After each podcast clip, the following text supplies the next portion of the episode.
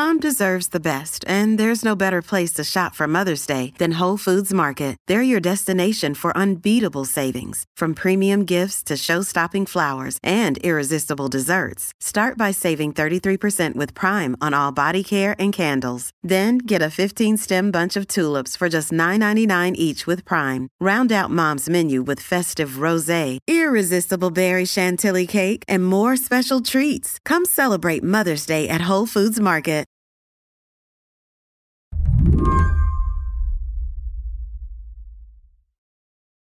Morgan Davis is an investigator for Texas's Department of Family and Protective Services. He says part of his job is to make sure that the children living in the homes he investigates feel like someone is watching out for them. Just to have a friendly face walking in the home and saying, I see you, you are loved, you are respected, and you have done nothing wrong for any child. Morgan is a transgender man. He says he wanted to work for a child welfare agency so that he could be the kind of advocate he never had when he was growing up.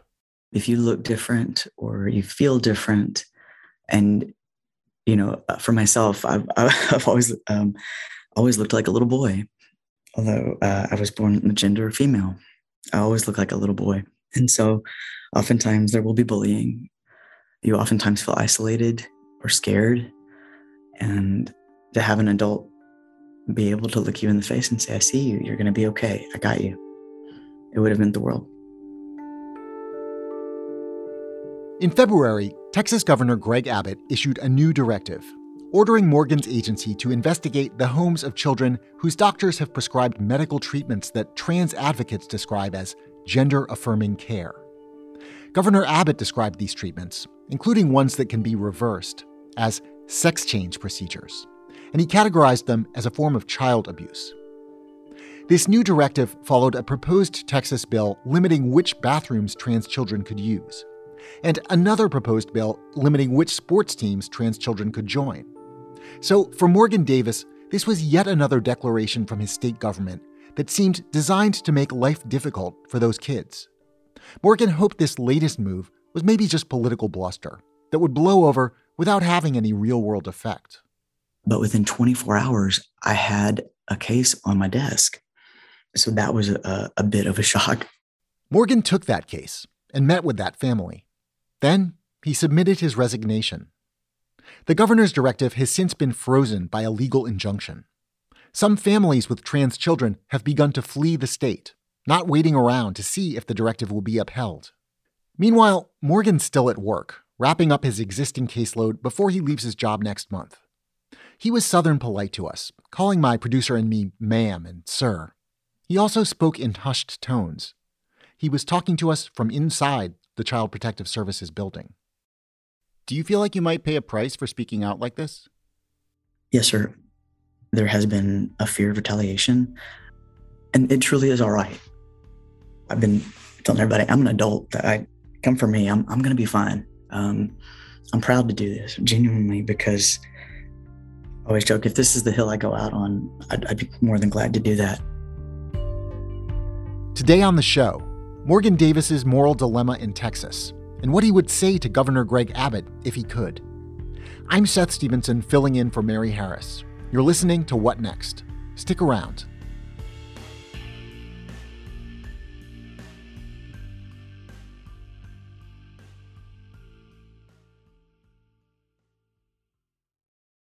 This episode is brought to you by Discover. When it comes to your finances, Discover wants you to know they are the credit card that is always there for you. With 24 7 US based live customer service, everyone has the option to talk to a real person anytime, day or night. Yep, that means no more waiting for quote normal business hours just to get a hold of someone. We are talking real service from real people whenever you need it. Get the customer service you deserve with Discover. Limitations apply. See terms at discover.com slash credit card. Let's talk about the first case that came across your desk as part of this new directive. Your supervisors offered to reassign that case. Why did you decide to take it? I felt like if anybody was going to take that case, that it should be me. Uh, I'm in a very unique position that I have, I have not, not as a youth. My transition began about a year ago, And so, as an adult, uh, but was able to speak to medical professionals who have treated youth for decades. And um, the home I was allowed to walk into was exemplary. These parents had an impeccable job. What was it like for you as as a trans man to meet with that family? It was tough because when initially I was um, allowed to speak to the parent, it just felt an overwhelming sadness, especially with parents that are just trying to take care of their child and have done so brilliantly, but then having to come into their home as a, an agent of the state and question them regarding that care. So I think there was also a bit of fear, definitely, and just fear and sadness. What happened on your visit? What kinds of things did you talk to them about? On this visit, I was so grateful. They had hired attorneys for the parents and for the child, which I thought was brilliant. The norm is not for CPS to come into your life. And so when they do, uh, especially in this case, when you know that the family has done nothing wrong, the attorneys present were able to guide the investigation to keep this family safe. So that you go in as an investigator and you assess the, the home for safety. An example would be, you know, uh, being allowed to walk around the home and seeing, you know, proper bedding. Is there proper food? You know, do you have water? But these these attorneys were quite brilliant and knew right off the bat that I would be asking for release of information to, for the child's medical records and immediately refused. And then when uh, certain questions, we have a what, is called a global interview. And many of the questions, like how do you discipline your child? The child's medical care. May I get the, the name of the doctor? Uh, immediately, these questions were shot down.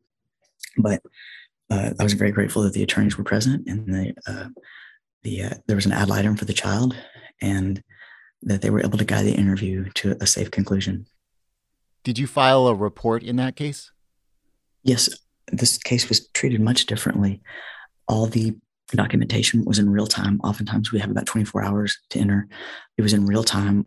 One thing that was different as well my instructions that evening that the case would not be closed, that it would be staffed with the higher ups. And that point was a bit shocking because in cases involving the higher ups, the single case I have ever had that has that has been the case it was a, a child death case. Um, all other cases, usually my supervisor will say close it, or I'll staff it with my higher, her higher up and then close it. So that evening, it the first uh, indication that this was going to be treated differently was when I had to go back into the home and let the family know that the case would not be closed, but that it would be staffed the following week. Do you know what's going on with that family now? Sure. Unfortunately, I'm not allowed to speak to it. I have not had contact with the family since the initial interview and have been directed not to have contact. But I hope someday to see them when this is all over and uh, tell them to please tell them we're fighting for them with boots on the ground to try to end this. You decided to resign shortly after handling that case. Why did you decide to resign? You know, I I did this job to protect children, and that's part of our mission statement. When it became clear that I was being asked to go into homes that I knew to be safe, based solely for a political directive, and to continue cases that I knew should be closed, based on no medical evidence to the contrary, I, I just I um morally I could I, I couldn't do it. It just it felt like a betrayal.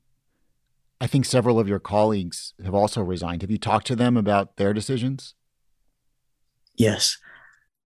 And speaking to people who thought that they would retire in these jobs and, and with a great deal of pride in the work that they've done. And to feel betrayed by the very department that they dedicated their lives to is, is just, it is heartbreaking. But it's also, um, I'm very proud of them personally because they're taking a stance that, sir, you mentioned retaliation. I am a little bit nervous for them, but I'm very grateful to them because they are taking they're they're taking a stand. Because also there was a concern. They said, if this is only the starting point, where does it end? You know, this is sucking so much air out of the department when we have real problems. you know, we are, are ripe for a tragedy in that the caseloads are unmanageable and are not able to get to all the children who truly do need us, who truly need us, because this has taken a toll. What's your sense of the current mood at your agency? I will say genuinely in, in, in our office, if, if people are not looking for other jobs, they are actively trying to transfer to look for other jobs. Uh, currently in my unit, in a little bit, there'll be one person left, and that's me. And then I'm leaving. And people are distraught. Um, the morale is incredibly low. You know, sir, this is an agency that had had um, gone through the pandemic. These are caseworkers that were boots on the ground during the pandemic, and when kids were back in school and having unfortunately to see the abuse and neglect that had taken place over those two years, and then to be asking these same workers to work directly against a child's best interests is just it's it's unfathomable, and but it's happening. More from my conversation with Morgan Davis after the break.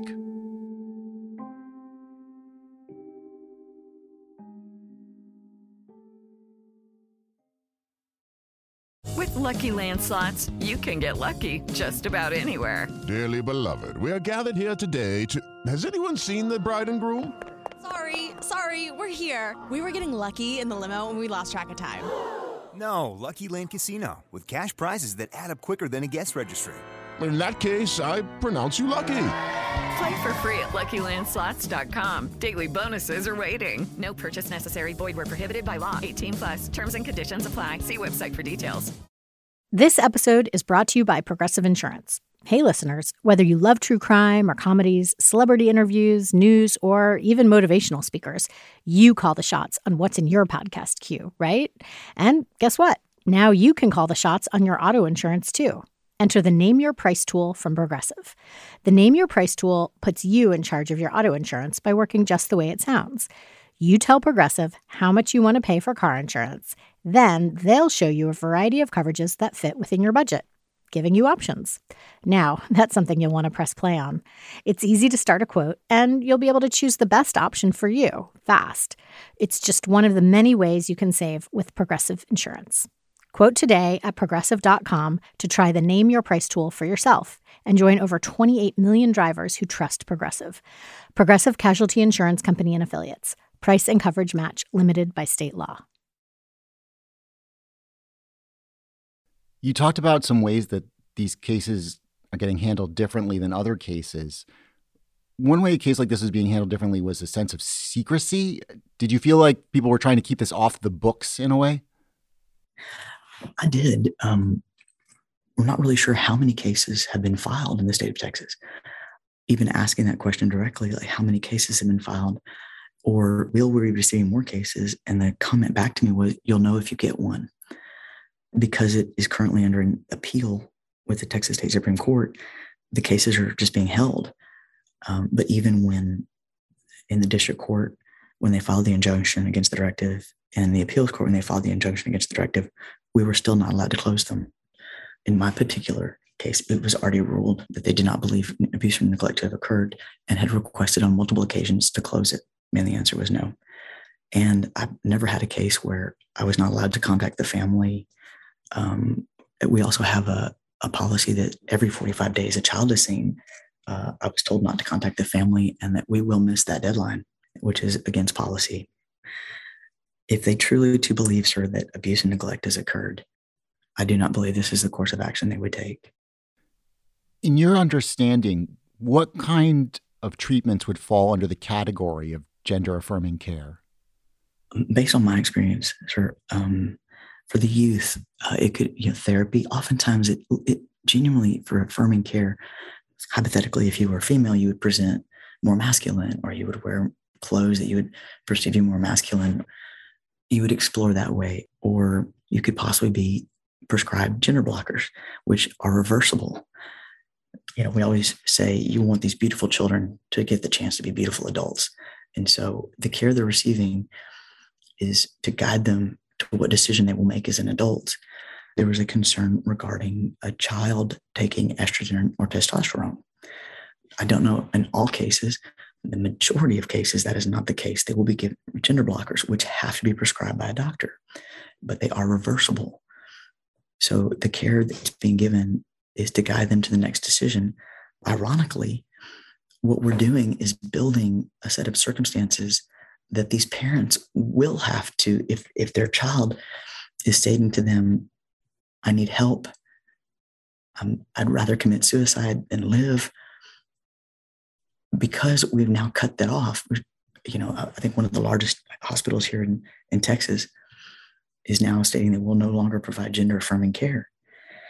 So you're shutting off the avenues these parents have who are responsible and trying to get medical care legitimately for their child will now be ironically put in the position where they will have to illegally seek out help. I think your office's policy prior to this directive was that they, they wouldn't investigate a case where a parent is giving medication to a child that's been prescribed by a doctor. Have you talked to any doctors who've prescribed these kinds of treatments about whether they have thoughts about this policy? Yes, sir. Um, you know, it just feels like this is a different era. I hope it's all right to say that I receive uh, medical care every three months. I'm seen by a doctor for blood work every three months. And so, in speaking to them, what's frightening is when you call now, they're, they don't even say their name. There's a fear, just a genuine fear. It's incomprehensible that someone, myself, I'll use myself as an example. Sir, I have no medical background. And so for me to question a doctor with decades of medical experience with children, I mean, God, I, it's it is heartbreaking. Also, sir, because they are doctors and nurses and they are mandated reporters. And if they don't report, they could lose their license, their livelihood. It just breaks your heart because these are just good people trying to do a good thing and get children care so these beautiful kids can be beautiful adults and they're being stymied I mean, how many times in, in our lives can we say that there was a medical need that was met for children that's effective, that's keeping them with us, but because of someone's personal belief, as an agent of the state, I'm going to go in and say stop. And so that's why when people ask me why I resign, I say it morally, it was inevitable. What do you plan to do after you leave your job? I very much want to stay in child advocacy, and um, I pray that they let me. Um, I, I, do have a fear of retaliation, but I very much want to stay in child advocacy. I truly feel like it's a, a calling. There's currently an injunction on this directive. How do you see it playing out down the road? Is is this going to be how things are done now? Will the injunction be lifted? What what kind of reckoning is there eventually going to be with this policy? Unfortunately, it looks like that um, they're not quite sure what the Texas State Supreme Court will do. Um, the hope is that they will uh, keep the injunction, but it's already kind of been whispered that the appeal has already been set. If if they do, that it will go to the Supreme Court. And I, um, I know it's a, a, a silly hope, but I hope it does because then it can be shut down completely. We've got real problems, real big problems that you know, we have sex trafficking, we have abuse and neglect. For this to be the platform that they stand on is unthinkable. But unfortunately, it looks like it will go to the Supreme Court. But in that time period, we still have a case. These cases are open, and this family will be in limbo uh, for what could last up to two years. But it doesn't seem that this is the the end. It just seems like it almost seems like this is just a gateway, and it's sad that they consider kids to be the most vulnerable to open that door, which is sickening. What would you say to Governor Abbott if you got a meeting with him? Please stop this. Please. And he has to be a good man. He's dedicated his life to public service. Please just listen to me. Please listen to your listen to the medical professionals. Listen to the people, the boots on the ground that are telling you. Listen to it an old man. Just man to man. Please don't hurt these kids. These kids deserve better. They, they have earned it tenfold. They have been bullied, and they are beautiful, and they are targeted, and they're exemplary, and they should be applauded by the governor's office. Let these beautiful kids be beautiful adults.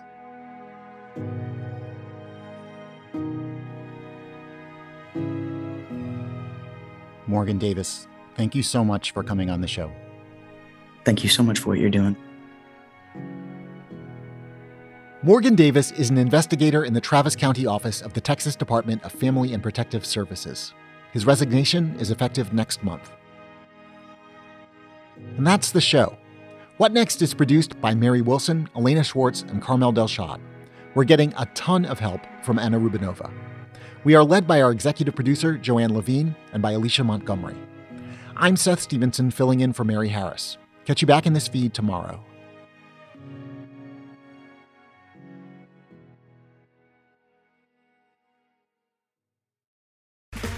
Okay, round two. Name something that's not boring. A laundry? Ooh, a book club. Computer solitaire, huh? Ah, oh, sorry, we were looking for Chumba Casino. That's right. ChumbaCasino.com has over 100 casino style games. Join today and play for free for your chance to redeem some serious prizes. ChumbaCasino.com. No purchase necessary. Full prohibited by law. 18 plus terms and conditions apply. See website for details.